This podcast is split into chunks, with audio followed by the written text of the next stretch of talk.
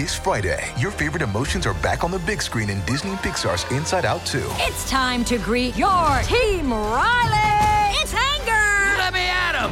Fear. Safety checklist is complete. Disgust. Ew, ew.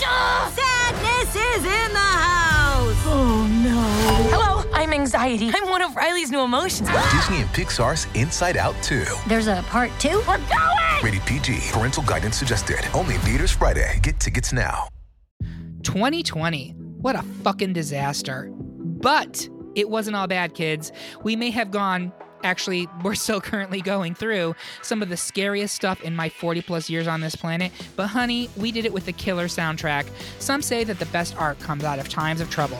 That makes sense since 2020 was a fantastic year for popular music, and the Great Pop Culture Debate is here to tell you all about it in our Best of 2020 Music Edition.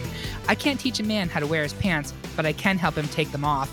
I'm your host, Eric Rezsnyak, and I am joined by this week's panel, forever reaching for Zen like status by practicing her ohms. Please welcome Andrea Guerrero. Eric, now's really not a good time. My Pluto's in Gatorade, and I'm trying to align my chanclas. Oh my god, my chanclas. I'm having a flashback to my childhood with my mom chasing me. Uh, he'd rather be dry, but at least he has his Chromatica jockstrap. Please welcome to the podcast Jake Pitochelli. Rain on me, tsunami, Eric. And yes, that is a euphemism. oh, I'm sure. I've heard all the stories. Oh, I bet you have. Mm hmm His Spotify rap for 2020 called him a big old queer. It's Kevin Dillon. Oh, Eric, I just want to get physical. 嗯。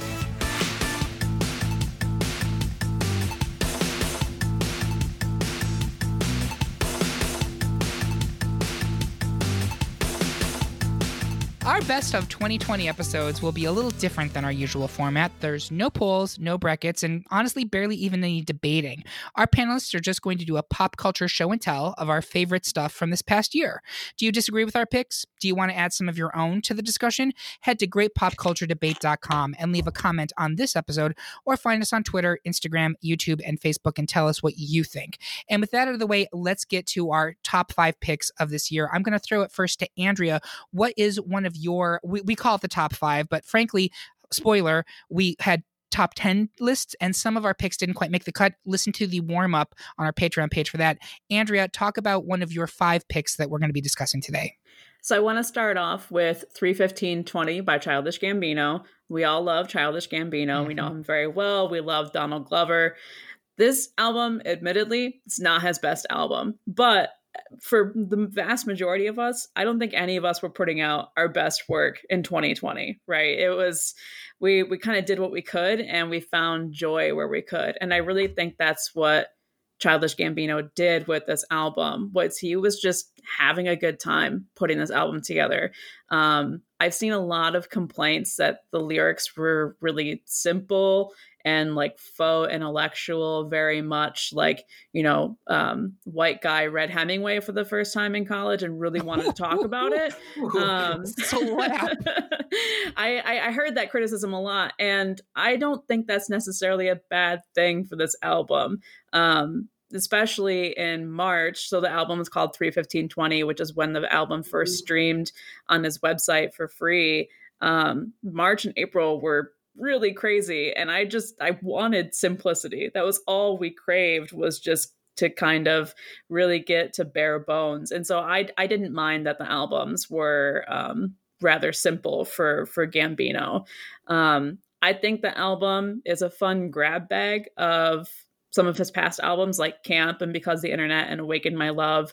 You get some of the kind of um, brash harshness from Camp, and you get some of the um, really sexy jazz from Awaken My Love. And there's even like some elements of Prince in there. Um, and so it's, it was just really what I needed to sort of relax and tune out and it was really great to be able to put this album on and like dance around my kitchen and make a pizza um it's kind of forgettable in terms of Gambino albums, but I want to forget 2020, at least parts of it, not everything, but parts of it. And that's how I feel about this album.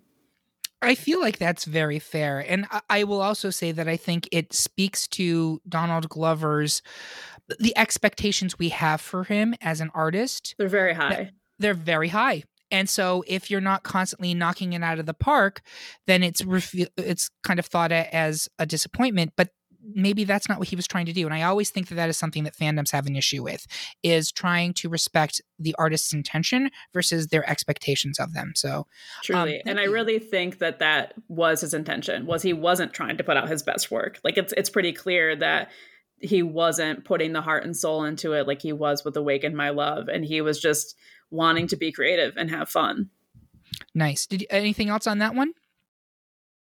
Um I mean that was pretty much the gist of it. It was it was really simple and it was just what I needed at the beginning of the year. Yeah, I mean, similarly, I my pick, uh, my my one of my top fives is "Fun City" by Bright Light, Bright Light, which um is is not a hugely well known artist. I don't think. Um, it is not an album that's going to change your life, but it's a really fun, um, very digestible, catchy album. Actually, most of my picks, spoiler, are fun, easily digestible, catchy. That's exactly what my musical wheelhouse tends to be. Um, so, what Bright Light, Bright Light gives you is really solid electro pop. It is, as you kind of pointed out, Andrea, great dancing in your apartment music. And um, incidentally, while speaking of dancing, during the pandemic, he has been doing some fabulous quarantine dance parties streaming, um, including my personal favorite, one devoted entirely to the music of the Pointer Sisters around September. Uh, life giving. So even separate from his album, which is very solid, if you aren't following Bright Light, Bright Light on social media, strongly encourage you to do so. So there's not a bad song on this album. I'm going to give special shout outs though to Touchy, Used to Be Cool, and This Was My House. Um, he's using, it's not just him, he's a, a producer as, and a DJ as well as a singer. He also is bringing in a bunch of iconic and up and coming gay singers like Brendan Maclean, Jake Shears, and Andy Bell, who guest on this. Um, in the past, he's also had uh, Elton John on some of his songs. This is kind of what he does. I think it's a really strong album. And if you have not heard of him before, go back. His discography is great. Um, and he he does both covers and and new stuff and if you're gay and you're not listening to this album i think you're being a homosexual wrong so that is my oh. pitch for bright light bright light um and i think you need to get into it and with that i'm going to turn it over to jake what is one of your top five albums of the year Okay, so one of my top five albums of the year is it disagrees uh, with uh, Kevin's uh, choice for one of his dis- for his uh, disappointment album, but it's High Road by Kesha, and I'm going to tell you why, and I'm I'm going to debate this. I know we're trying to keep this positive, um, but I'm going to kind of put my argument out there as to why it's one of my top albums of the year. Um, so it came out in early, uh, in late January. Um, so at the beginning of the year, and I, I thought, you know, I, at first I didn't include this as my, one of my top albums of the year because I kind of forgot about it not necessarily because it was a bad album, but because so much has had ha- has happened and so much music had been released between um, its release and, until now. But when I took a look back at some of the albums that I had been listening to over the year, um, I came back to this album and I really enjoyed it. So much fun, and it's kind of all over the place, right? It's a hot mess, but so is Kesha. And so I don't mm. necessarily think that's a bad very thing. on brand. Very right? On it's brand. very on brand. Very. I, I think for many artists, if it were kind of all over the place, that could be a criticism. But I think for Kesha, it's kind of an exception where you have, uh, you know, pop, you have country, classic rock. And, you know, this was the second album that she produced on her own after Rainbow. Her first, uh, I think, two or three albums were produced by, um, you know, the executive producer that she had a big falling out with. And so this is kind of her, uh, you know, kind of getting her balls back, for, you know, for lack of a better term, or maybe not. and she, um, you know, just for the the fact alone, it's one of my top albums. Is for the lyric. Um, it's in the song "My Own Dance." Um, it says, "Hey, I don't do that dance. I don't circumcise my circumstance." Mm. Right. And I think just for that for that lyric alone, um, for that lyric genius, um, you know, I, I think is is part of why uh, you know I really it's just such a fun album. She doesn't really care as much. You know, she's just having fun writing the album. She said, and you can tell when you listen to that. Um, between I think that is one of my uh, top songs on it uh, on the album, as well as um, the last song on the album, which is "Chasing Thunder." It's just a really great um, feminist anthem, um, really empowering and kind of encapsulates um, where Kesha is now um, from where she started or where she was maybe a few years ago. You know what's interesting, Jake? Uh, The way you were describing that is actually very similar to Andrea describing Childish Gambino, and I think the way that Taylor Swift also described folklore, which someone on this podcast will be getting to in a minute, um, is they uh, they were writing albums not to please anyone else. They were writing albums for themselves, um, and I I appreciate that. Well, we went into this a little bit in the um, warm up, which again, if you're a Patreon subscriber, you can go and listen to now. Um, but there is something to be uh, lauded for that, for not trying to make an album specifically to please your audience, but more, I'm an artist and this is what I want to say in this moment, which I think is fantastic. What a what a perfect year to to do something like that too. Amen. Like doing some self fucking care via art, right? Yep. Um, so there you go. So thank you, Jake. I appreciate that. That was a very good argument for why it is not bad. Again, check out Kevin's argument in the warm up. Speaking of Kevin, I'm going to give it to you. What is one of your top five albums of this year? Well, so it fell into spot number actual eight for me because other folks mm. are talking about other albums, but it is one that I want want us to get to talk to, about, which is Taylor Swift's Folklore, which I came out last year as a Swiftie. Um, I thought it was a, it Welcome was- to the club, Kevin. yeah, you know, I I I don't think I you know, it's a thing that I didn't know about until like it just like came upon me. She was actually one of my top 5 artists this year. I I really enjoy and it was because I was listening to a lot of her different music um uh this year just cuz I, I do think there's something really great about the work that she does and to your point as to her album folklore folklore i think is an album that is pure escapism and nostalgia and i think it really highlights why i enjoy her um, it's that she writes her own stuff and she is a really really really good songwriter and i don't Yeah. think people give her I, I don't think people give her enough credit on that and i know she gets a lot of credit because she wins awards and things like that but But she also gets a lot of criticism. Yes, and I think this is it's such a well written album, and I think it's some of it is word soup, which I love about her. Um, and and it's okay in that because it works. It it actually actively works, and I think spoiler alert, you'll notice this from my albums that I'm going to talk about. I there's definitely some pop stuff that I love, but I'm definitely more of a like folky, soft, like this is fully my lane, and that's why her album makes this list for me. But I also just think it's a it's just a damn good album. I really do. I think Cardigan is a great song. I love her collaboration with Bon Iver. I think it's so mm-hmm. beautiful. Oh my god. I was at Boston Calling. This is a tangent for a second. When Bon Iver uh, played, and he when he there was oh my god, he just started playing, and the rain just started pouring, and it was like the most beautiful moment. But the two of their voices and Exile really complement each other, and I know some people actually criticize that song a little bit, Yep. but I I really like it. I think it's really good. Um, and I think this album highlights um, a more introspective Taylor, which I really appreciate. Um, I would say it falls probably in her list of albums. I would say it probably falls number three for me in all of her albums of all time. Interesting. Um, a- and the and what I like about it is it she just feels more relaxed, more loose. Yes. There's just like a let she let go a little bit, and I think Mhm. if you watched Miss Americana, which I think is a Mhm. great, I actually think is a really great music documentary. Great documentary. She find with Lover, she kind of unleashed all these great singles on us. I really like Lover uh, at- from an individual track basis. I don't think it's Yep. a good album. I don't think Agreed. it comes together. But Agreed. that's why I love folklore because I think it is, and that you'll notice this with my albums. For me, there were some people I wanted to put on the list um, and, that I didn't because I think there are une- there's an unevenness in some of the way they co- cohesively work together. I don't think they're bad albums. I just think that folklore works because it really is seamlessly a good album.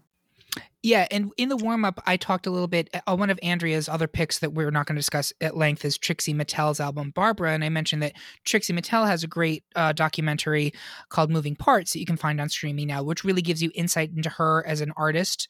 Yeah. Um, not not so much the music part, but just her as a general artist. Miss Americana for Taylor fans is Oof. essential It's so good. it really gives you an insight as to um a what she's trying to accomplish this intense people pleasing part of her that has really driven so much of her music Yep. prior to folklore Mhm. and i think when it it came out before folklore so then when you listen to folklore you can see she let off the gas and she's just doing what she wants to do she's not worried about pleasing people and i don't think it's a coincidence that folklore is her most critically acclaimed album in years Yep. far beyond the past two Yeah, absolutely. I will say this I don't want her to win a third album of the year award. I think that's a bit extreme. Now, do I think she shouldn't have one of those? Correct. I do not. But I I just think she's uh, I just think it's a little it's a little bit too soon. I, I would be fine with her eventually doing it, but I guess this would be a good album to win. Like I think winning for 1989 and this would have been like perfect. Like that Sure. would have been a great great combo. Um, but I, I I we'll talk about the person who I think someone will talk about the person I think who should win this year. Was Fair enough. The album that was released when she was fighting with her record company? no No, that was so uh there was there's a couple different fights that were going on with Taylor in the, in the past couple of years. Her early records were all bought by Scooter Braun, who hates her guts. He bought the record label that was her first record label, and so he owns all the originals to her first, I think, three or four albums up through Red, I believe. Yep. And um, what is now happening, literally right now, as we're recording this in early December, is Taylor is actively re-recording because she still owns the rights to the to the the actual like music, just not the recordings. She's re-recording all of her original albums right now, and Yep. in fact, one of the songs, "Love Song" from Fearless, I believe, or it's either Fearless or, or Speak Now, um, is used in a Deadpool commercial. But it's For re- Match.com. Thank you.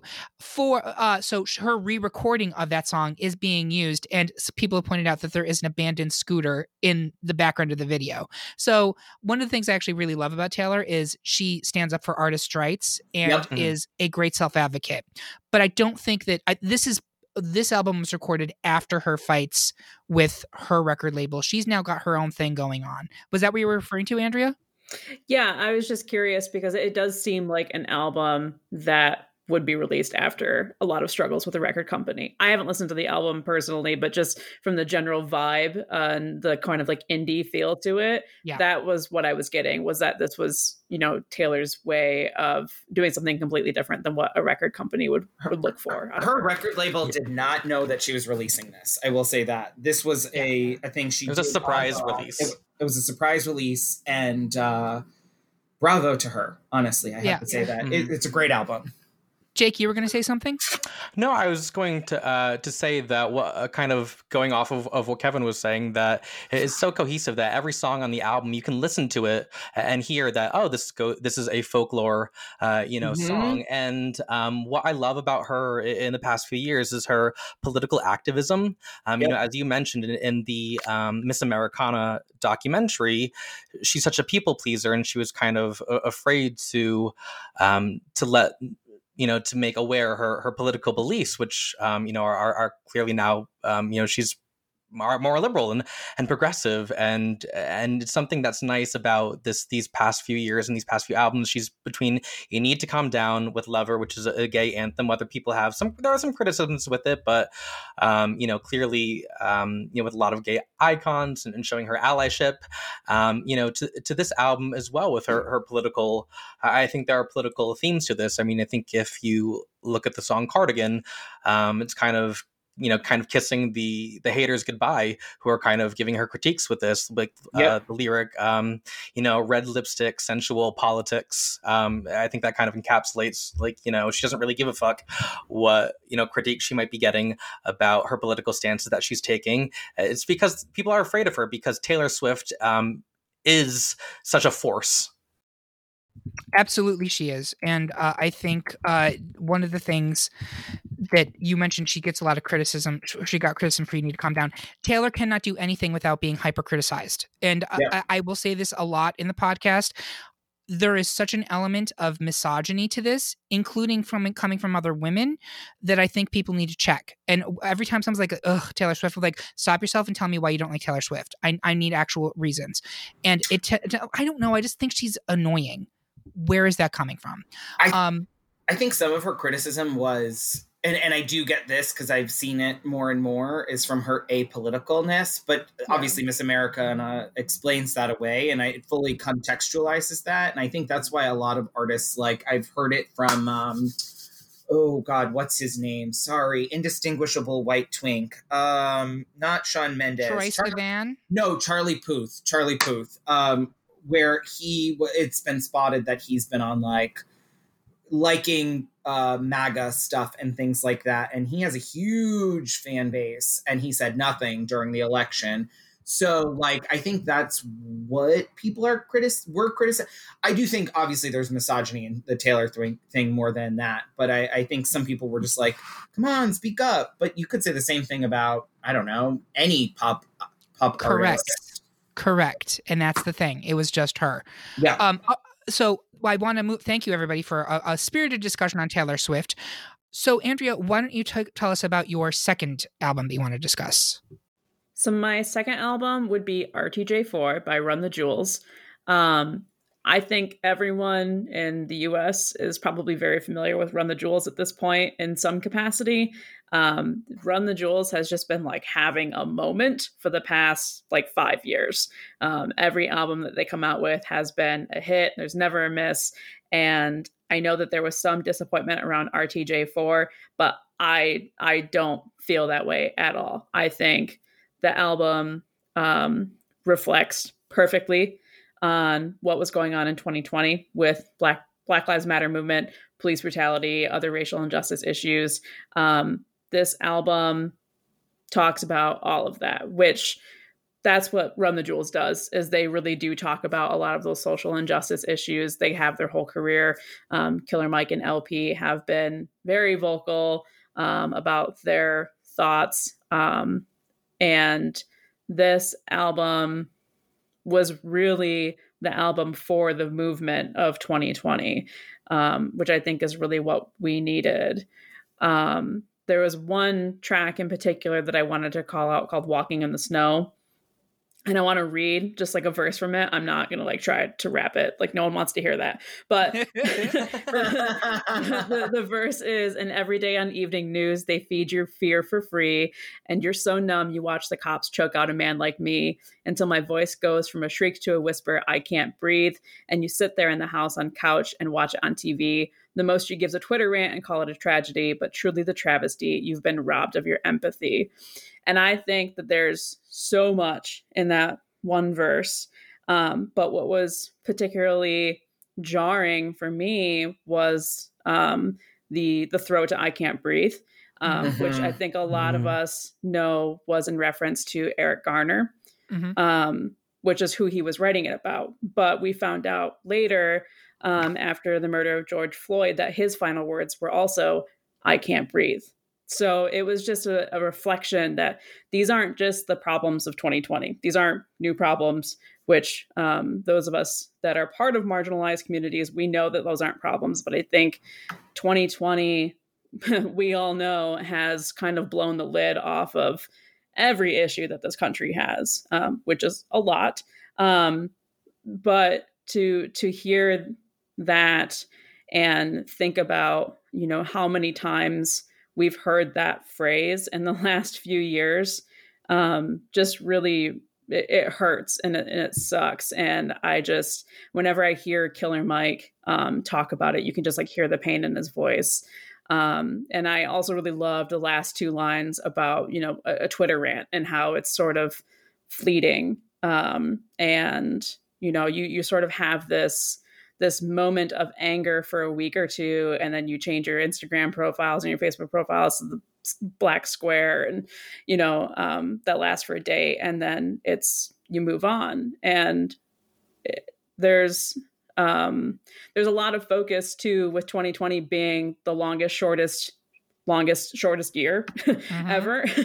Um, and you can feel that happening with some of these issues that are coming up um, you know you, you you care a lot in the moment and then it almost it either moves so fast that you don't have time to care anymore or um, you kind of get jaded you kind you really get desensitized to what's going on um, like you said you've been robbed of your empathy um, Yeah. that line in particular really resonates with me because I do think if you actually look at everything that's going on, the core of it is a total lack of empathy from from parties. And and I, I I'll admit there are times where I'm I'm like, why would you even think that? Like these are people too. Right. Like I just got the text that Rudy Giuliani tested positive for COVID, and my initial response was, "Oh, here it comes!" And then I was like, "That's a man who's dealing with a very serious illness, and maybe you need to check yourself." So, Oh, I um, still said yay.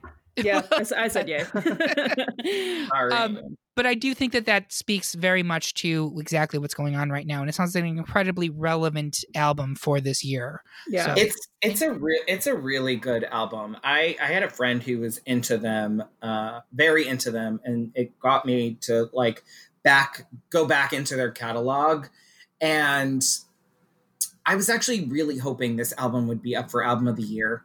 Um, I should have known better from the Grammys. Um, but uh, you know i think it is really one of the it is a very strong album. It was very close to making my list. I didn't i i, I didn't bring it up in the earlier um warm up but it, it was a it was probably it's probably it's definitely in my top 20 of the year. I really like it. I think the lyrics that you hear that i i've grown to really become very fond of them and i think what they do is really something special um and i think this album really put them on the map and like they didn't even get a best rap album nomination like Mm. it's it's really weird like I, I think it's a really really good album i'm glad we're talking about it Yeah. I'm glad we're talking about it too. Thank you both.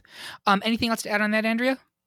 the I, I just really appreciate how Run the Jewels um, have always been talking about this and kind of they they have to um, given their circumstances you know they have this platform and and they have the ability to to reach an audience kind of like how we are talking about Swift earlier that she gets a lot of flack for being apolitical um, and then when Run the Jewels is very overtly political I think Mhm. people can tune out really quickly. yes yes Um, Yep. But um, he, uh, Killer Mike and El-P, they were writing this album in 2019. So they were writing Right. this album before, you know, we even knew the hellhole that we were getting into for 2020. Um, and just to have it be so relevant, you know, a year after they wrote it, um, it's, it, it, I think it just speaks volumes to um, the work that they've been doing. Well, thank you again for bringing that to our attention. It's definitely one that I had not listened to yet, but I will make sure that I check out after this. Um, I- am going to do something uh, utterly uh, inconsequential compared to that and talk about Carly Rae Jepsen, which is arguably the least essential artist on this list. A beautiful transition. Love exactly. Um, but but God bless it, I love her. Um, I, I think that Carly Rae is really giving us some of the best pop, just straight up pop, no like pop dash anything, of the past five or so years. I agree. Um, I, I think that uh, so I'm talking specifically about dedicated side B, dedicated side A, I guess, w- not actually titled that, just dedicated came out last year. Um, and weirdly, following the previous discs, which are Emotion and Emotion Side B, the Side B is once again so much better than the original album. And the original albums are not bad. They're not bad. Like they're they're fine. They're they're solid pop albums. But the side Bs are where it is at, and I don't know why she does that. Here we are. Um, I would say that uh, I think a lot of people missed this one because it was right in the middle of the pandemic and we were all kind of losing our shit. Like for anyone who's listening to this in the future and you didn't really listen live through 2020, it has been like uh, time has lost all meaning. This year has lasted a decade and yet somehow also it's been just 2 weeks of terror, right? Like constant terror. And it's so easy to miss things. This one I think kind of fell through the cracks for people, but this love isn't crazy. This is what they say. Fake Mona Lisa, comeback, solo. These are excellent pop songs. Any one of them should and could be on the radio as a hit single. Any one of them. They're great. And if you didn't somehow missed dedicated uh, side B and you are a fan of just straight up pop, I want to strongly recommend this disc. Is it again an essential disc? No. Is it a very good pop disc? You betcha. Um, so that's what I have to say about that. Jake, why don't you take us to your second pick? All right. My second pick, um, I, I, think, kind of goes off of um, what Andrea is talking about. An artist who is very uh, relevant to the times that we're going through now, but also is going through a little bit of controversy.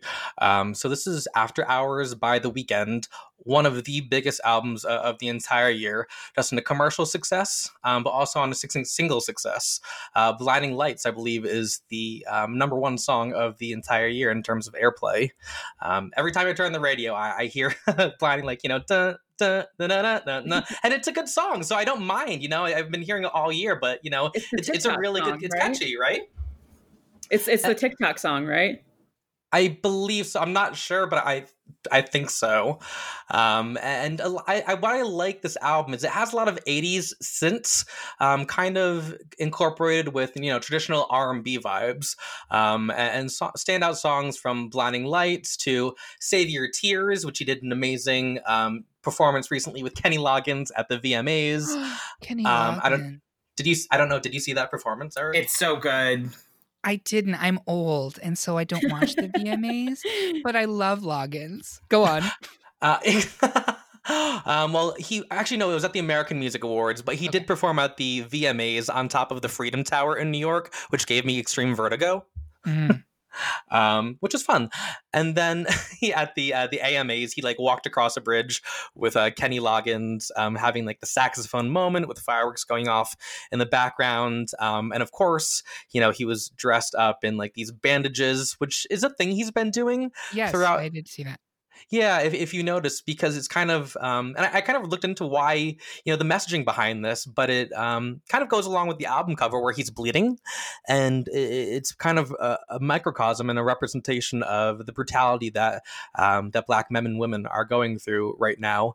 And in all of his acceptance speeches, where he won Artist of the Year at the VMAs and Artist of the Year at the AMAs, um, he, he several times he would just go up and say nothing. His only speech would say "Justice for Breonna Taylor." And then mm. walk off. Mm. Um, so he's really bringing that star power, uh, you know, and using his platform to bring attention to that. Um, simultaneously, he's not nominated for any um, uh, Don't get me started. Oh, it's so bad. Keep going. I know, and this is the controversy I was talking. You know, he has this um, which is interesting because Grammys typically love, um, you know, chart-topping songs. I think of Bruno Mars, who swept up, you know, uh, and um, and Billie Eilish and Adele, um, you know, who who swept up a lot of perform um, top category wins and had because they had big commercial success. Uh, success. But um, I, I, think I can't really seem to find a reason, or, or nor can anybody, why he was kind of um, blocked out of the awards, and he took to Instagram. I don't know if you guys have seen to say, you know, the Grammys owe my fans um, and everybody some transparency, which I kind of agree with. Well, the the T is, or the sorry for our straight listeners, uh, the rumor is, is, that that he was approached by uh, Jay Z to perform at the Super Bowl, right. and he accepted that. And the Grammy said, "Well, we want you to perform too, but you can't perform at both." So you hmm. have to pick. And he had been approached and agreed to the Super Bowl before. And it's mm. Jay Z. Are you going to say no to Jay Z? I'm not. And it's the Super Bowl. And it's the Super like, Bowl. Yeah. So he was like, okay, well, then I guess if you are, I mean, I don't understand why the Grammys wouldn't be like, I, I mean, how many times does the Weeknd perform? And we keep talking about his performances people are still going i love this album and i'm glad it's on your list. I think it's very good. I'm spotty on the Weeknd, but i love this album. I think blinding lights would probably be my single of the year personally because i do think it's it's so fun. It's just so 80s it's so perfect. Mm. it's so so so good. And the fact that he got zero grammy nominations is why the grammys are corrupt and i think they're a mess. Like it's insane Insane. after what happened last year with the Grammys when there was like everything blew up last year with the Grammys and like the legit scandals. Like it wasn't even suggested; it was flat out said Yep. all of the Mhm. corruption that was going on. You would think they would have been on their best behavior this year and being like, "Okay, like seriously, guys, let's just do this. Like." Just do it the way it needs to be done, and they still fuck around like no, no, ma'am. crazy to me. No, ma'am. Crazy. Well, Yeah. thank you for that. Uh, anything else, Jake, or are you cool with us moving along? No, no, that's good. I just want to say I think um, it's just disappointing that he didn't get any, you know, nominations for it. But he'll have the last laugh. I mean, it's the top album of the year commercially, Yep. performance wise. It was a great successor to Starboy, um, and I think the reason there is so much um, protest that this didn't get a nomination for anything is um, kind of a reflection of why it was such a good album. Agree. All right, Kevin. What about your number two pick, or I should say, your second pick? What? Let's, let's. Oh yes. Oh, Haim. Women in Music Part Three. I have enjoyed them. I think they are fine artists, but this album, my lord, I I was late to this album and I asked a group of friends we have a group text with who are very big in music and I was like, "Okay, what do I need to listen to?" And the album that all three of them said was Haim. And so I was like, "Okay, I I've listened to their stuff before." Um, and my lord, I've listened to that album at least six times since. I think it's really fantastic, and I it really elevates their artistry to a whole new level. Um, it's three sister. If you aren't familiar with them, it's three sisters. It's this like um, folky. Um, you'll hear that in a lot of my stuff, I guess. Folky album that is just really, really fantastic, and each of them have been going through their own personal tragedy that they brought to this level. One of them was diagnosed with diabetes. One of them had a partner who was diagnosed with cancer. And they're they're bringing their own pain to the album but they're also bringing a level of fun that i genuinely love and enjoy. There's a song called 3 a.m which i fully connect with and it's about someone like being like hey uh, what's up? Uh, just calling to see if you're still up. Um, i can't tell you how many times i've done that Uh, I was gonna say that is the Um, Kevin Dillon theme song, ladies and gentlemen. If you don't know him, the sup, you Listen- awake. listen, that is you know, aesthetic. you know, I'm fine with it. I don't. I am gonna slide in your DMs, and I'll own it. You know what? Just Exactly. embrace it. it. Means I find you attractive, Lean regardless. into stereotypes. I'm fine with it. Um, and and and it it does go straight to voicemail in the song, and it sometimes goes straight to voicemail in those DMs. But um, I, think what I love about this album is it really shows the true um, evolution of artistry that you would expect from a group of folks who really have the talent and and and they really bring it in this album. Um, I, I I think this is something that I would highly recommend anyone who like just genuinely loves music to listen to. They're really good lyricists. It's it's not all a downer, which is great. I think that's one of the big things that I can share with it, share about it. It's it's got this like somewhat poppy feel to it in many ways. Um, it's multi-genre. There's some rock in there. Um, you know, there are really overstuffed arrangements that I love an overstuffed arrangement. Who doesn't? Um, where you get to see all of these different quirks and fun aspects to the work that they're doing in their music. Um, I think this is, if yeah, this would be actually my runner up for the albums that are nominated for album of the year. I think it's a really, really strong album. Um, and and I would highly recommend folks listen to this. It's it's a really beautiful album. Awesome. Uh, we are going to take the quickest of breaks, and we will be right back with the rest of our top fives of the year.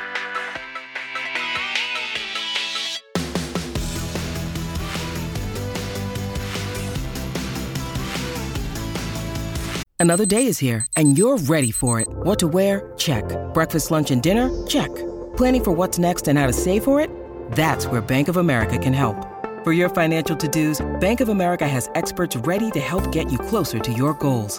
Get started at one of our local financial centers or 24-7 in our mobile banking app. Find a location near you at bankofamerica.com slash talk to us. What would you like the power to do?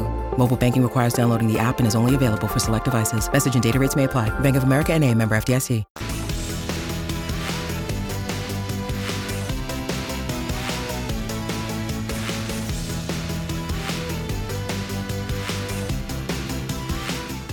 Back. We are in the middle of discussing our best albums of 2020. I'm going to hand it to Andrea. What is your third pick?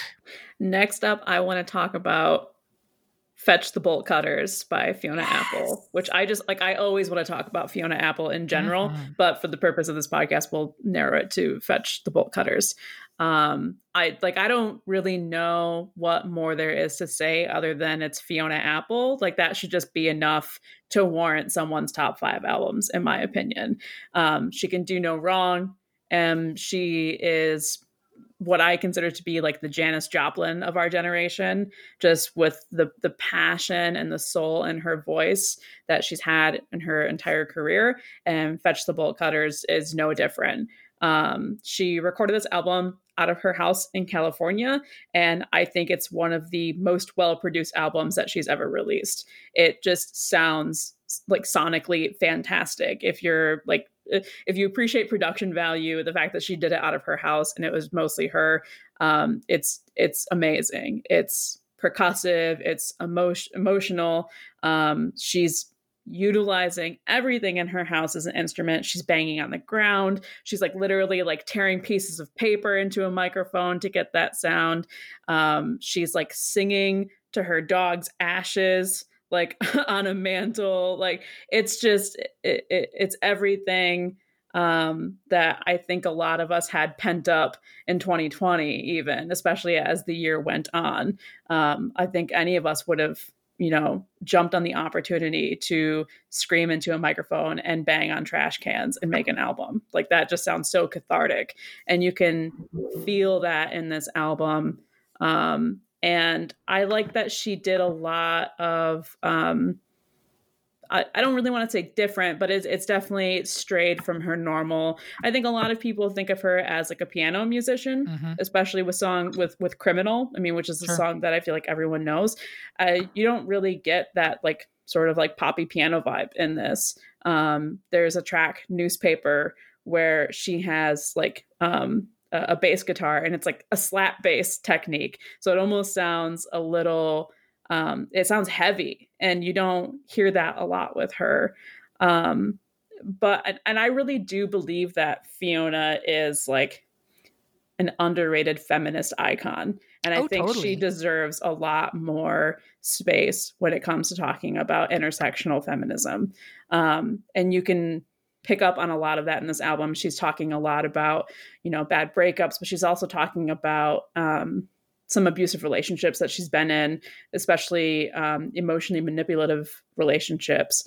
Um, and the way that she's carrying that on her on her on her soul on her chest and the way that she lets it out it um it, it really kind of it, it makes you weep almost at some parts um, you just kind of like you know clutch your chest and you're like oh my god fiona i love you so much please never stop making music Aw. um, but Yeah. i and i know this album ranked um, number one album for a couple of different um, websites i think like consequence of sound. I think pitchfork maybe even had it as their number one album. Um, but yeah i mean what what more can you say? It's fiona apple. She put out an amazing album. Like uh, that's it. That's that, it. that that's the tweet. And Shameika, and Sham- and Shameika, Shameika, we cannot forget Shameika.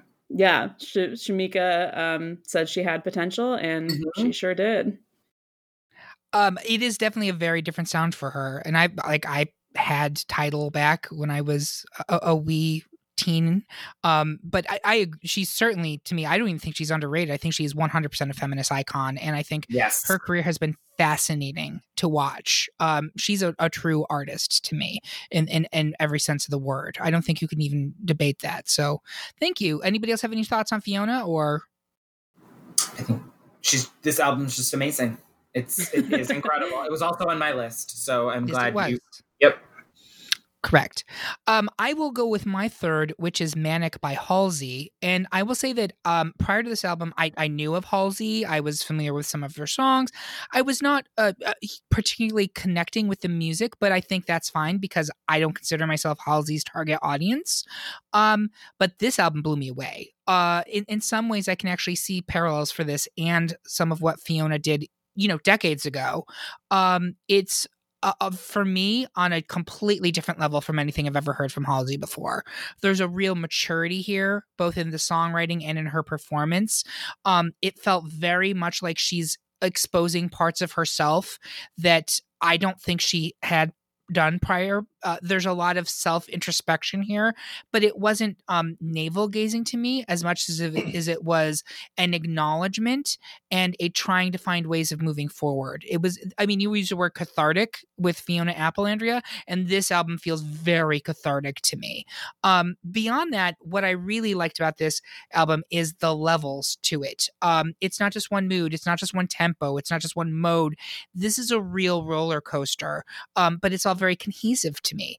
Uh, I thought it was, to me, in terms of an, an overall album, this to me is a work. Um and i was so impressed by it. There's a couple interludes featuring other artists that have clearly inspired her. One of them is by alanis morissette and like you can see alanis morissette's influences on this artist and the whole thing just felt rich and fully lived to me and i was so impressed by this and halsey has very much a new fan in me. So uh, thank you to, to halsey. She also got shut out i believe from the grammys and she made a, a I thought it was a very thoughtful but not i'm going to use the term butthurt here that's not really a, a fair because i think that you know she has every reason.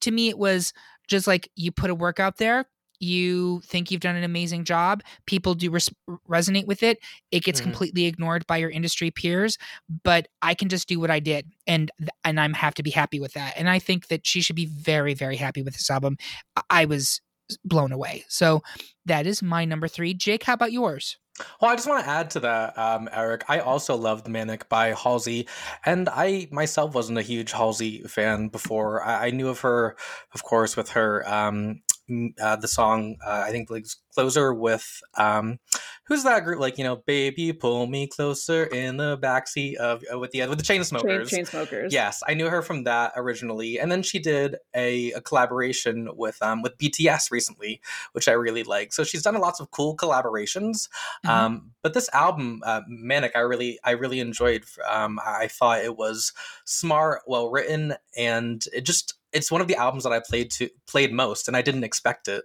Yeah. you know, I, I, on a day on a daily, I would on the daily I listened to like you know you should be sad or Graveyard, and not until recently did I learn that her name was Ashley, and if you yes. interchange the letters, that, ex- that that's actually that that spells Halsey. Yep. Um, so that also you know that was also um, you know we we love to see that. um, my third album choice of the year goes to um, goes to Sam Smith. I think they are so talented. Uh, they're one of the few artists that has a, a Grammy, Oscar, uh, Golden Globe, and they're like I think only you know younger than 32. They're beyond talented, and the transition from the first album um, where he did "Stay with Me," uh, uh, where they did "Stay with Me," uh, and to now um, to "Love Goes," I think really shows their transition to this pop uh, diva fun music that they kind of always wanted to and that's something that i heard them say in a recent interview um, that they've always wanted to that they always listen to you know beyonce on the daily in their caftan and that's kind of music that they wanted to release something that they could just do that um, you know because they were going to release this album earlier in the year and then they pushed it back in the middle of the pandemic um, because he wanted to because they wanted to make it more fun and upbeat and i think they accomplished that between dancing with a stranger with normani um, how do you sleep um, I, those are really upbeat songs that i listen to all the time that i think um, are, are really not only just fun listen to, but they're always they're just always they're smartly written and really cool. Um, something different than what they've been doing. It's a complete opposite from Stay With Me.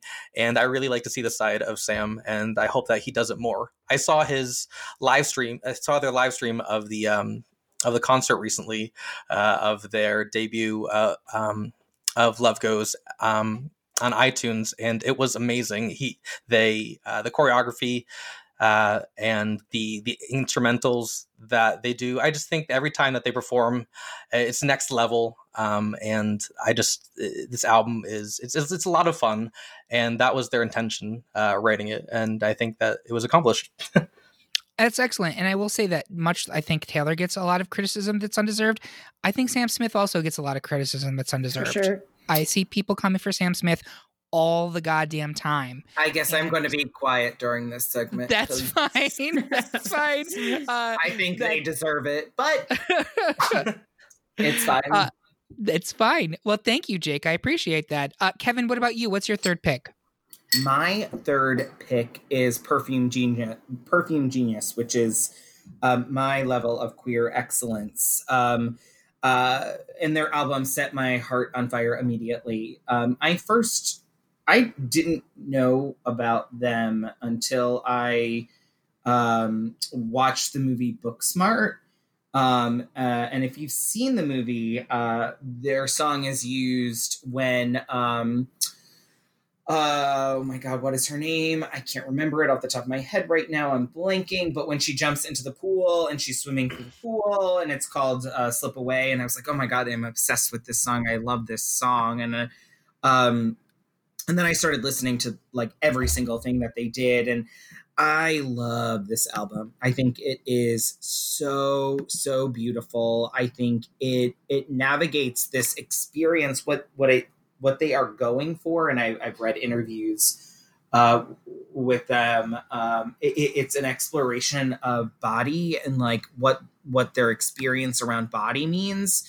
So um, the artist, his name is.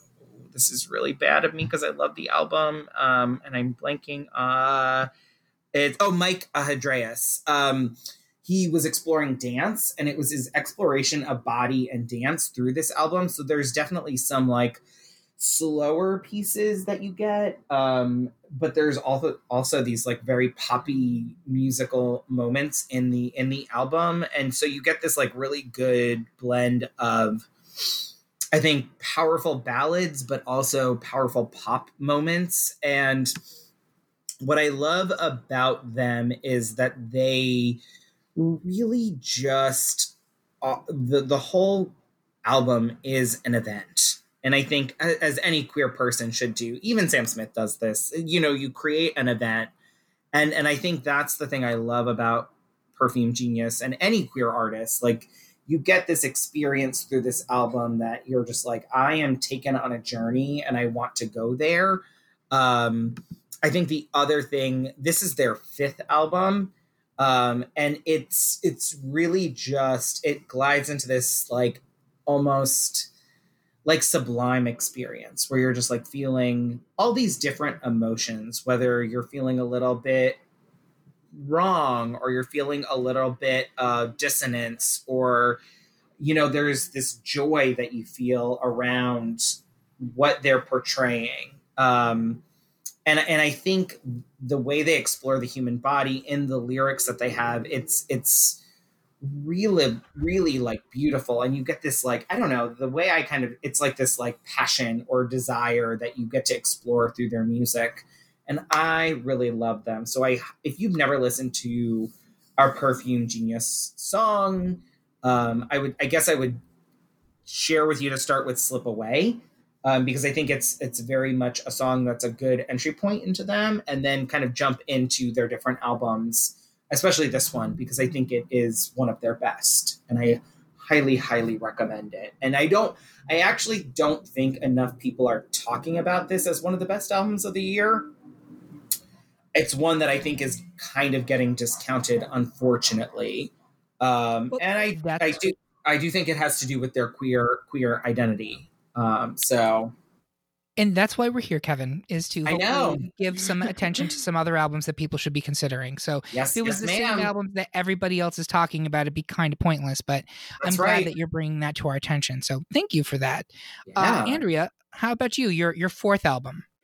So my fourth album is going to be Ohms by Deftones. Um, I think a lot of people abandoned the Deftones in 2002 um, after they released um, White Pony, which was their sort of um, breakthrough album that everyone loved. Um, and I was one of them. Uh, whenever they released an album, I listened to it, I gave it a chance, and it just always sort of fell flat for me. They spent a lot of time in the last decade experimenting with their sound. They didn't really like change up their genre. They just really um, tried to um, play with the texturing of some of the guitar work that um, the guitarist Stephen Carpenter was doing. Um, and which is great. I mean, we've, you know, kind of hit on this a little bit today. You know, we always want to see artists grow and challenge themselves and change. Um, but I think there was a little bit of a struggle within the band to really find that balance that they they needed. Um, so Ohms came out, and it's the first album in the past decade from this band that I um, have listened to more than once. I I mean I've listened to it tons of times, but I mean to to um, be able to come back to them um, and see them grow from White Pony while still being able to maintain this um, heavier rock and metal sound um, was just really comforting for me. Um, and I didn't expect this album. I didn't even know they were coming out with an album. They became one of those bands that I sort of stopped paying attention to. It was like, oh, they released an album. Okay, I'll listen to it and then move on with my life. Um, and so this one really grabbed me. And I think the title track, Ohms, is super accessible. And I think um, even three gay men who really love pop music would really love this track. So I highly recommend you guys go check it out. Um, and uh, I, it's it's just really, um, it's a good rock album, which you don't really get a lot of these days if you're not tuned into the rock genre scene. Yeah, that's very true. That's one of the things that I realized in the past like five plus years. Like rock is dead. Like Yeah, it is. rock It does not exist anymore. It's like coun- country. Yeah country. le- exactly and so i'm i would love to get we'll get to this in a second but like i need some much like banging i need that pulse i need something that's moving me forward um and uh that Eric, was a enough good about your enough about your personal life. We don't. exactly. um, but uh, in all seriousness, like I miss rock. I miss rock, and so I am 100% going to check out that album on your recommendation, Andrea. Thank you. Awesome. Um, I will go with my uh, second, fourth, whatever pick, which is "Disco" by Kylie Minogue, and um, much like Miss Carly Rae Jepsen, whom we discussed previously. Kylie has this tendency of like every other album is really good, and then the ones in between are fine. They're fine, Mhm. not, not bad, but they're they're um the even numbered albums, as I think of it, are fire. Disco is fire. So her her album before this was more country influenced, and again, there are some lovely songs on that. Um, but disco is exactly what you think it is. It is a disco album. However, it is not a throwback. It does not sound corny. It does not sound like 70s music. It takes what made disco work from the 70s and brings it into a modern conte- context. And for me, it's very successful. I'm not going to say that every album or every song on the album is terrific because there are a couple clunkers in there, but there are some great singles on this album. Um, Miss a Thing, Real Groove, Monday Blues, Where Does the DJ Go? Oh, where does really- the DJ go? Oh, Fabulous, God. right? Oh. um it's it's probably her most danceable album since fever and that is very high praise coming from me because fever was it in the early 2000s um of course i'm remiss not mentioning magic which is not the opening single. It is the like second single i believe and it is fantastic it is we've talked about caftan bops right this is a caftan bop ladies and gentlemen um it is like every time i think it is in my top five like li- most listened to songs of the year and it came out in november so Oh, that God, should tell you Eric. Ooh. i can't i can't Oh, i can't aggressive but needed It is a great. I'm kicking, cooking blue apron. Very fair. kitchen. Very much that. Um, I can't judge you.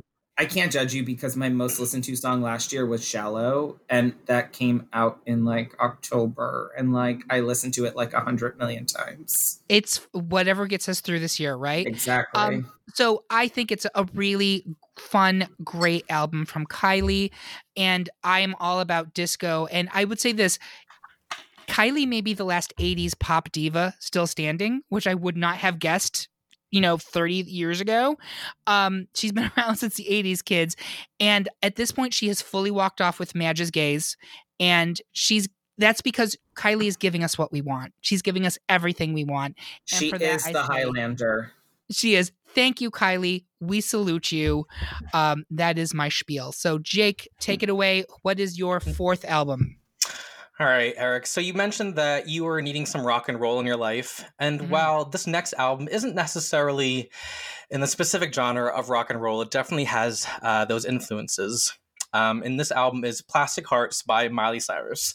Um, I put this on my top album list even before it was even uh, released, just because based on the first single, uh, Midnight Sky, and the direction I saw that she was taking with this album, I just knew that I was going to love it. And then once I learned the collaborations that were going to be on this album, um, even more so.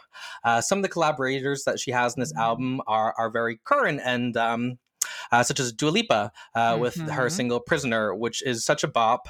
Such a Um, bop. The, the music video is crazy. Uh, there's blood. Uh, there's disco. There's flashing lights. I feel like Stefan from like SNL. It has everything. It has everything. It's New York's hottest club is. um, but also, what I love about this album is, uh, again, it has those rock and roll vibes and the throwback to the 80s. And, and I think that makes sense because she is a child of the 80s. Not necessarily was she born then, but her father, obviously, as we know, Billy Ray Cyrus, such an 80s icon, um, and, and now kind of having a, a rebirth renaissance moment with, um, with Old Town Road last year. Um, but she has really, you know, gotten legends like Joan Jett um, uh, on her song "Bad Karma." Um, the Edge of Midnight slash Midnight Sky remix with Stevie Nicks was the remix I so never knew I needed. So hot. So Love it. good. Oh my god, it is just like perfection when I listen to it, and it's just. It's it gives me life and it just makes this gay boy very happy to hear those two queens from uh, you know Stevie Nicks and and Miley Cyrus just uh, that remix is, everything and I can't listen to it enough. I think that was I'm not sure if it's my number one listened to song this year because I don't have Spotify. um I, like I'm an Apple Music in 2020. I'm an Apple Music user, and hold on, let me tell you why. Because I don't know if I should say this on the pod. Well, whatever. Because I still use my my college edu email, so I still get the discount. so it's she loves a bargain. She does. Please does. We welcome to the main stage, bargain basement. exactly. We love a frugal queen. No, exactly. So, you know, I may not be able to show how everybody, you know, how cool I am and that I listen to music uh, once a year. Um, but you know, it's I, I love a good bargain, and I'm only going to pay four ninety nine for it. So until they find out, until they listen to this podcast, until Apple listens to this podcast and sends me a threatening letter, um, The you know, jig is doing- up, Jake Pitochelli. It- it- you're done for. I've been caught. Okay, back. To, let's let's back to uh back to Miley. the um her the other um song which I love with an 80s icon is Billy Idol, Night Crawling. It is such an have you listened to it, Eric? I have. Like honestly, Jake, this entire album is so good. And I'm so glad that it's right up in your top 2 because uh, I would have picked it for my top 5 if you hadn't had it on yours. It is excellent. And like I, I will say I'm out of my least target demographic. I was way older than Hannah Montana. Um I always thought that Bangerz was her trying really, really hard, and she was very successful in that phase. But this to me felt very authentic. I like I believe that this is the music that Miley Cyrus is into, and she is fully present here. A hundred percent, and I love um, kind of this glam rock inspiration. And obviously, she she produces with Mark Ronson, who that's very um, you know in his wheelhouse. Um, and this is kind of her gateway, you know, kind of t- touching her foot into to the to the realm of rock and own role. And I love how much of a chameleon she is, where she can go from this classic, you know, this rock and roll genre to pop. But again, I guess I shouldn't be too, you know, uh, too surprised. I mean, going from an average girl by day and a superstar by night as Hannah Montana, she's been doing that for you know all her life. it's true. The she's the best of both worlds mix oh, it all together. And I will say, I am a child of the '90s and early 2000s. So every morning before before school, when I was uh, in, in seventh and eighth grade, I would start with my day with "See You Again," and that would give me the strength to have this gay boy walking down the halls uh, of Lincoln Middle School, and just give me the strength to kind of like you know feel my oats and still. uh, so thank you, Miley Cyrus and uh, slash Hannah Montana for um, you know for for consistently uh, giving this gay boy strength in life. I will say Miley has had quite the journey. She really yes, has. Truly. Um, and I, I think she gets dismissed a lot. And I was one of the people who did um, for quite some time. Uh, she's a Disney star, whatever. But when you actually just look at her voice, just separate the voice from everything else, that is mm-hmm. a great rock and roll voice and yep. she can really sing and um, i didn't know that i needed a new version of joan jett but god damn it i need a new version of joan jett and miley cyrus is that heir apparent to me yeah. and i yeah. welcome it yeah really i agree with excited. you eric oh sorry oh i was just going to say i'm really excited to watch miley's career over the next couple of decades like i just think she's going to do really great things she has already but i think it's only going up for her at this point no, I agree. I think Eric that you were saying that this, um, you know, she has a lot of growth and that. Um, I think with the Bangerz album, like you were saying, it was her. She needed to mature and kind of break free from that Disney mold. Yep. And she kind of did that with that era. And then, of course, you know, Miley Cyrus and her Dead Petz, which we won't even get into. Um, and and then um, you know now she's really broken through that mold and kind of into her own and I, I, really feel like this is the music that she loves to make and you can tell because it's so much fun to listen to. Yeah i, I think it's a, a, great album and i'm glad it was on your list so thank you for that. Um, kevin i want to hear about your fourth pick. Yeah so i actually am going to swap because i was going to put this person as my number one pick but they're going to be my number two pick. Um, so my person that I'm doing is Phoebe Bridgers' Punisher. Um, I love my these last two picks are easily in my top three of the year. I think uh, my top two album will be talked about in a minute by someone. Um, Punisher is such a fucking great album. It is so so so good, and I love what Phoebe Bridgers does. It is I shared this. I think I shared this album with you, Eric, like a while ago, and I was like, "Oh my god, I love this album!" And like, good lord, the the folkiness. I've said that a lot. If you can tell, I really like folk music. Um, I'm just call me a mighty wind. Um, I, I love what I love what she does in this album because we get this like pop folkiness where you get her. I love Kyoto is like a beautiful song, and it was nominated for best uh, rock song. Um, this is actually the first year where best rock song is uh, at the Grammys is all women. Um, it's that's never happened cool. before. Yeah, it's really cool. Yeah, yeah. Um, but I, I, think what Phoebe Bridgers does in this album is this is her uh, like I guess technically second official studio album um, she writes music in this like really like super catchy way um, but yet she also focuses in on these like deep issues and like really gets you into her music and you like fully and you fully vibe with the work that she's doing. Um i love that her intro track is called dvd menu um, I'm a huge fan of that. Um, I think there's um, if you listen to our hopefully you listen to our Christmas um, uh, holiday best song. Um, I'm not a huge fan of saxophones either, but I do love a horn and her you the Don't use of mm-hmm. yeah. Uh, the use of horn in Kyoto is so fantastic and even when you even when she is at her bleakest there's still an upbeat level that she brings to her music that like she really raises you up. And this album is so coherently done. She's just getting you in this pace where you get to listen to this very beautiful voice to a backdrop of beautiful instruments that level some of the deepest lyrics, deepest tracks that I've heard this entire year. Um, it, it really takes you on a journey. I guess that's the best way. You really go on a journey with her music, and and that's why it's one of my favorite albums of the year.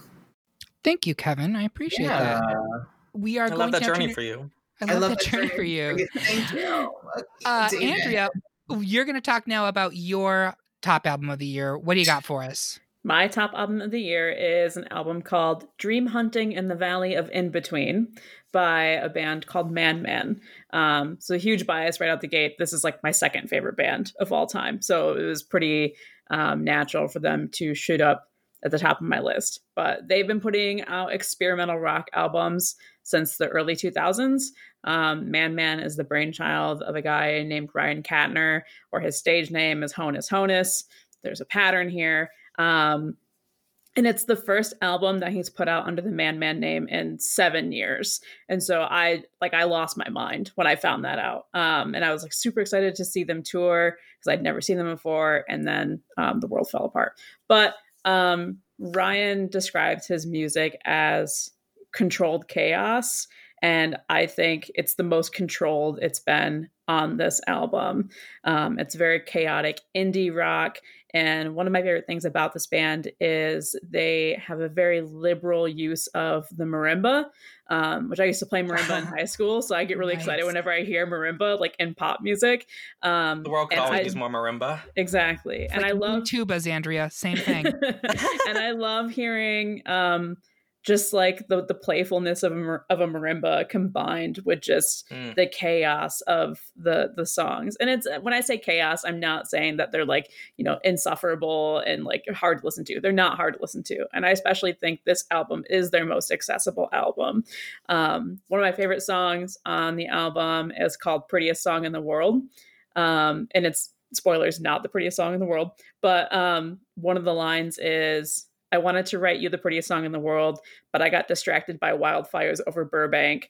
I wanted to write you the prettiest song in the world, but I didn't.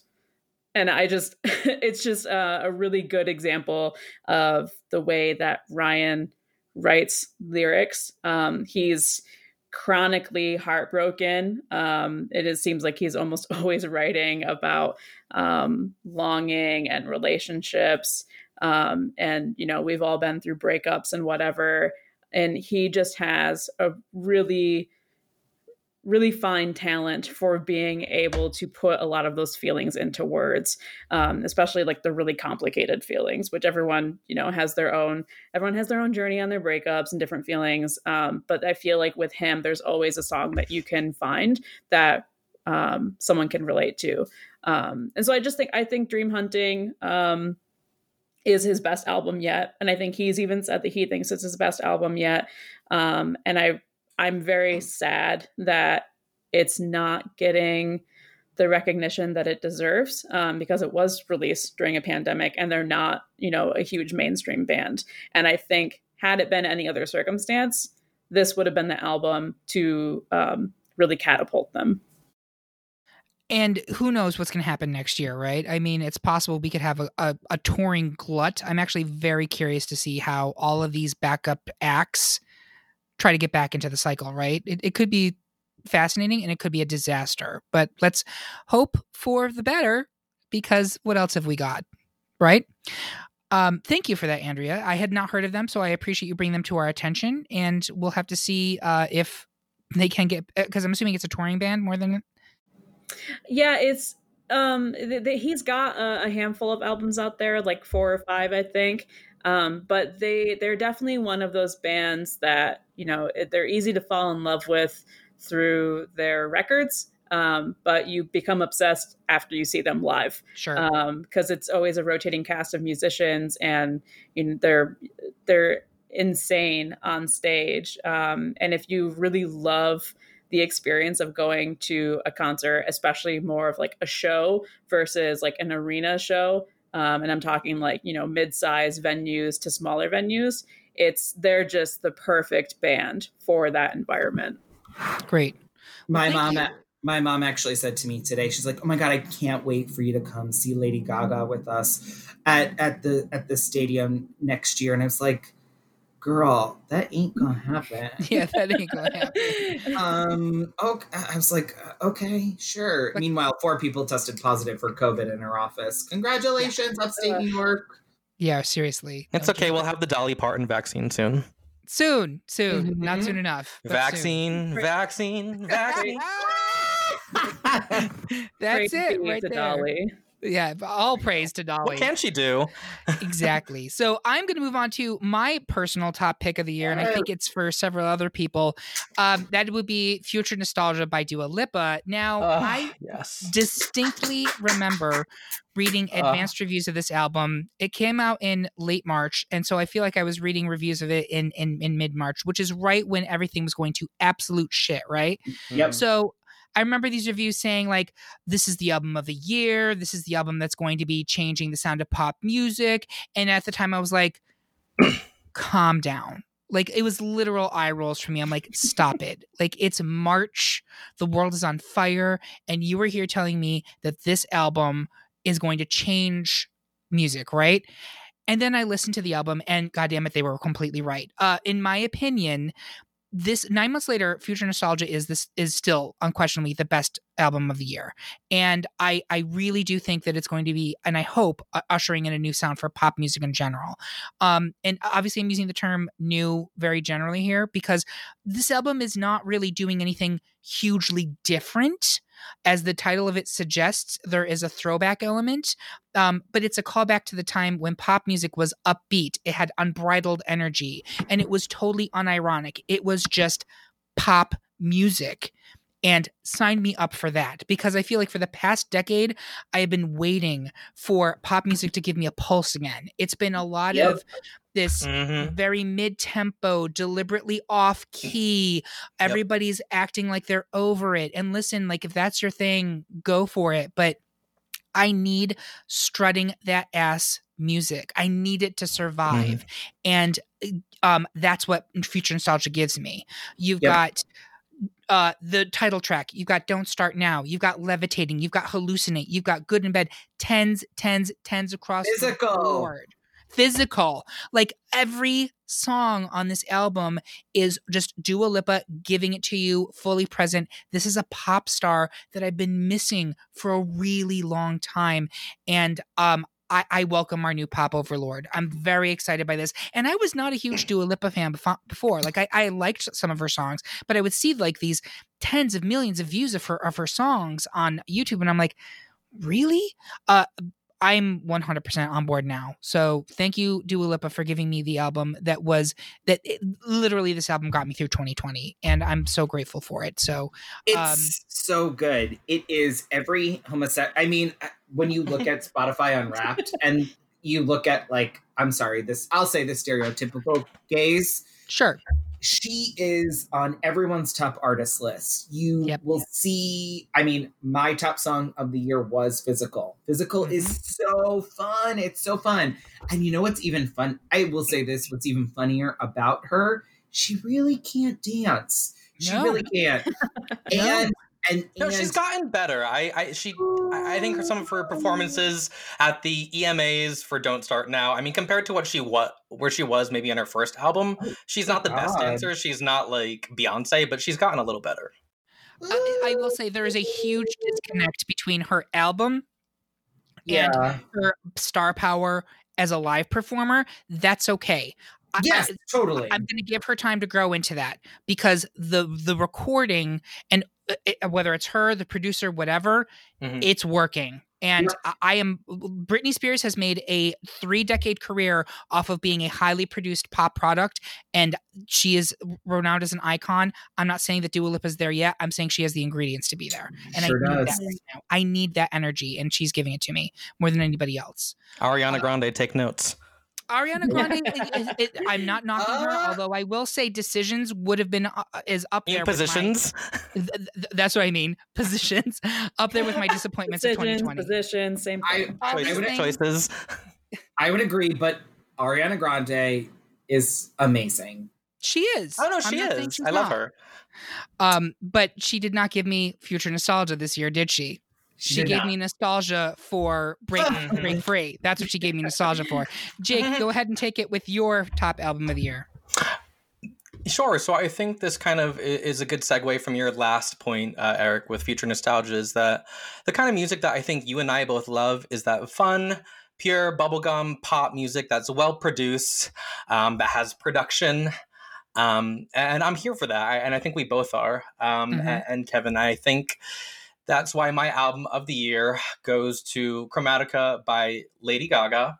Now, I know it's a little cliche and it's very, you know, hyper pop, as as the kids say. um, and I will admit, I am a, a little monster. You know, Mhm. the last concert that I saw live before, um, you know, the world started to end was um, I saw her jazz and piano show in Vegas, Mm, Ooh, which nice. was amazing. Very nice. I bet. Uh, Yeah, and I wasn't sure if she was going to go on. She was sick the night before, but she miraculously recovered and brought down the house and did um, a beautiful, did all of her cheek to cheek numbers. Um, Mhm. and, and that's part of why I love her is how versatile she is, and, and I'm really jealous of that because again, that's something I'm not.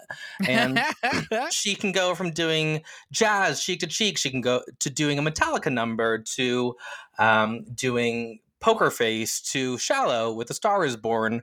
Um, her just her versatility and her artistry um, in, in many mediums is just so um, is just I, I feel incom uh, just so amazing, and I, I think it's well uh, well deserved. But this album specifically made me cry. And not because there were any ballads on it that were sad, but it's because the album as a little monster, the one that I had been waiting for, um, because we first not to know got to know Lady Gaga in the late 2000s with Just Dance. That was her big first single, and then she had another one-two punch with Poker Face, and that's the music that I fell in love with her. Uh, you know, I remember listening to that on the bus. Yes, I am a millennial, so I'm on the school bus. I was listening to Lady Gaga on my iPod. God bless. God bless. Bless my heart. Yeah. Thinking that I was the shit. And then, you know, listening to, um, you know, disco sticks before I had like, you know, algebra. Um, and then I fell in love with her with that music. And then between then, you know, she had some great, you know, some people didn't love art pop. I happen to like it. And then, and Born Justice for Way- art pop. Justice, Justice for, art pop. It is a. It is I actually- unfairly criticized. I actually think it's her best album. I think be it's honest really with you. good. I think it's her best album. Yeah, I think it's amazing, and I think that at, the time it was people didn't appreciate that. People call you know obviously called it art flop, um, but I, it had some great hits on there. From Gypsy is such a lovely song. Um, the composition on that is is beautiful. Uh, Mary Jane Holland. Um, I think with the exception of "Do What You Want" with R. Kelly, just for obvious reasons, but then she Yeah. did a mix with Christina Aguilera, um, you know, to kind of make it all right again. But I love this album. It made me cry because it was the album that I had been waiting for with this return to dance music. Um, her first uh, uh, single from this was Stupid Love, Mm-hmm. uh, which I was such a fun song. And then Rain on Me, which was probably my most listened to song of the year with Great song. with Ariana Grande is such a an upbeat pop anthem that I can just you know dance around in my house or go for you know workout at the gym or something. It just gives me so much life, and just hearing Ariana's whistle note at the end is everything. Um, and it's just such an amazing song between two queens, and it's nominated for I think Pop Duo of the Year at the Grammys. This album is nom- also nominated for pop- Best Pop Vocal Album. Um, so I'm excited to see how that does. It's, you know, also nominated against Future Nostalgia, which I think probably will win deservingly. Um, another part of why I love this album is just her, her the rollout of it was, you know, her her merch merchandising was amazing, and and we stand a merch queen between the Chromatica So- jock straps. Did you Um, actually did you actually get yours? Because a lot of people still haven't.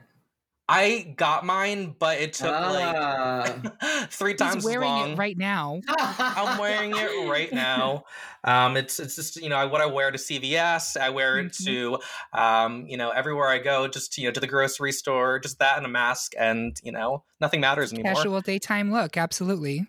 There are no Exact- rules. It's 2020. Exactly. Look over there. It's me.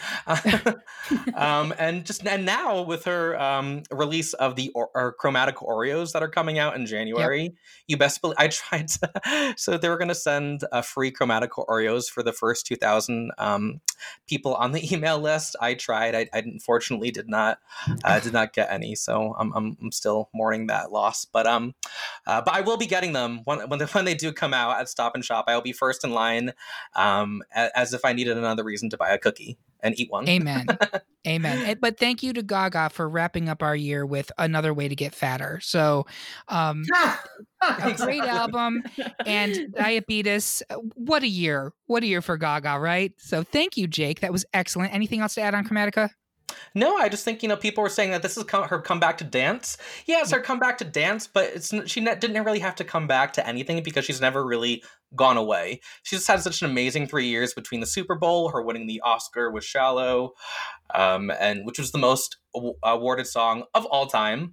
Um, uh, you know, to her documentary on Netflix, she's just had such a huge uh, few years and as a lady gaga little Mon- Mon- uh, excuse me little monster fan it's just been really um, it's been really uh, gratifying to see And we love to see it. So, uh, Kevin, bring us home with your top album of the year. What do you got? Yep, I'm so excited. Um, so I, I changed this actually recently. Sorry about that, Eric. Um, because it was originally Phoebe Bridgers, but it it, it really is officially Rina Saw- Sawayama's album Sawayama. It is it is pop excellence. And when I say it is pop excellence, I mean it scratches every itch. It is Korn and Limp Bizkit meets Britney and Christina. Like you will you will listen to a song, you'll be like, oh my god, I'm, am I listening to a Korn song? Am Yeah. I in 1999 and am I a, am I a freak on a leash? And then the next song is like Pup Princess Realness or Avril Lavigne. Like I love, love, love what this album does. It is clearly an homage to like the TRL, two th- er, late 90s, early 2000s music. Like I don't even want to say pop music because the, in what TRL did was it it allowed us to engage in this discourse around all this different types of music and you'll actually hear some R&B too. I was actually right before this there was a song that I was listening to on her album where it was like this is straight up like late 90s R&B realness and I love this what she does on this album is transcendent. And, and I think it allows you to experience stuff that you're just like, oh my God, this, she is an artist on the rise. She went to, I was listening to an interview with her actually this past week on a podcast, and she's such a geek and she's such a musical genius that you just fucking fall in love with her as a person. She was talking about, I think she went to Cambridge because she's British. Um, so she, I think she went to Cambridge and she's like, I, yeah, I was bullied in college. I was at college and I was talking about how I wanted to be a musician and they were making fun of me and like this just wasn't the tea and they didn't think that i was a serious student or serious enough and like what she does with music is utterly brilliant in this album and i don't want to slam pitchfork. I've talked about pitchfork a lot. They're kind of the like i they want to be the reviewer of choice for music, but they fucking hate pop music. They hate pop music so much, and it blows my mind. This album is like a 7.7 for them. Like, and I'm gonna say this right now fuck Pitchfork. Like, seriously, this album is a 10.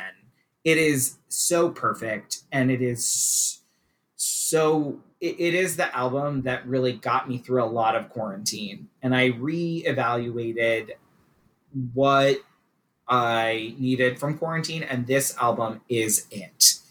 And and it's it because it gives you everything.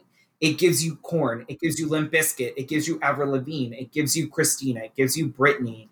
It it is and and even like it just gives you what you need and you are at her leisure or pleasure because she knows how to create some of the most diverse arrangements of music and and in the interview that i was listening to she talked about how she'd hear a song and she'd be like yeah that's not what i want it to sound like and the arrangers would be like oh well we need you to do this and she's like yeah that's not what it's going to be it's going to be it's going to be hmm. more it's going to be avril lavigne it's not going to be this and I want it to be this. And and she knows what she's doing. She's so smart. There is an intellect about her. It's a she is a student of music and she knows how to bring the best to us. And, And that's I'm what really oh, that's what so struck me about the album, Kevin. Yeah, was that this is someone who clearly knows music and is a music fan. And she's a, a fan of a particular time period that you referenced there. And this is her saying, These are all the things I love, and I'm going to put my spin on them. And so you have someone who's an astute student of the art form, then kind of taking it and putting it through the filter of her own talent. And it's a wild disc. Like, there were Oh, times it's where I'm like, insane. I'm listening. To I was like, did I go to another album? Am I still on the same album? What's happening right now? And I'm like, no, that's this is still the same thing. But it there, it's so interesting to me. It's um really uh oh, I'm gonna get in trouble for saying this, but I'm saying this. It's big dick energy Yep. in a female album, Yep. and I appreciate that because um and and uh, what you were saying about her like really itemizing how she wanted things to to sound. I fully buy that based on what I heard. So Yep. my hope is that this is really the thing that kind of she's been around for this is not her first album I think it's right? her first studio album. okay I think it's Um, her first studio album. But like even the way she starts this with Dynasty, it's just Yeah. like, oh my god, hearing the way hearing just like her hype like I don't want to say high pitched because that sounds wrong because I'm um but hearing the way she sings Dynasty, I'm just like, oh my god, yes. Ah, she just she's really, really, really, really, really, really fantastic. I I adore her and I am she released a new single recently. Yeah. That, um. Oh, what is it called? It's gonna bother me. Um. Oh, it's called. It's called Lucid. It's called Lucid. Yes. It's so good. I mean, she's excellence. She is and i'm hoping that this will be really her breakthrough um because i think she's definitely deserving of, of more attention. So um with that we are running long again. I'm sorry if you're listening to these 2020 best ofs. Um i apologize but we did get through all of them. And so i want to say that those are our picks. Did you listen to any of them? Do you have opinions? Is there something else that we missed? This episode is really just the beginning of the discussion. So let us know your favorites on social media and at greatpopculturedebate.com and please make sure to come back to our website right in the beginning of 2021 because we have got the polls hitting the deck for season three. They're going to open right in the first week of the new year. We're talking best movie musical, best one hit wonder, best Ben and Jerry's flavor, and best Muppet, just to name a few. And we want your votes because you actually have a say in what we discuss. So make sure you're subscribed to the podcast on Spotify, Apple Podcasts, YouTube, or Audible, and make sure that you're following us on all of our social media accounts for all the latest news. And if you have not yet supported us on Patreon and Pod Hero yet, please do so. Uh, there are so many great perks, and we would love to have you as part of our little pod family. So, thank you to my panel. I appreciate all of your thoughts and your picks, and thank you for listening this year. And let's look forward to an even better and brighter 2021.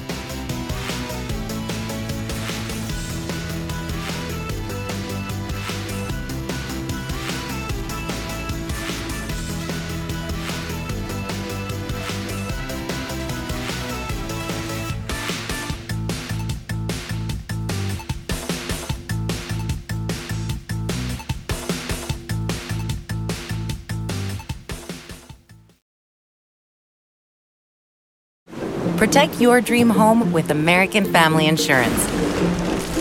and you can weather any storm.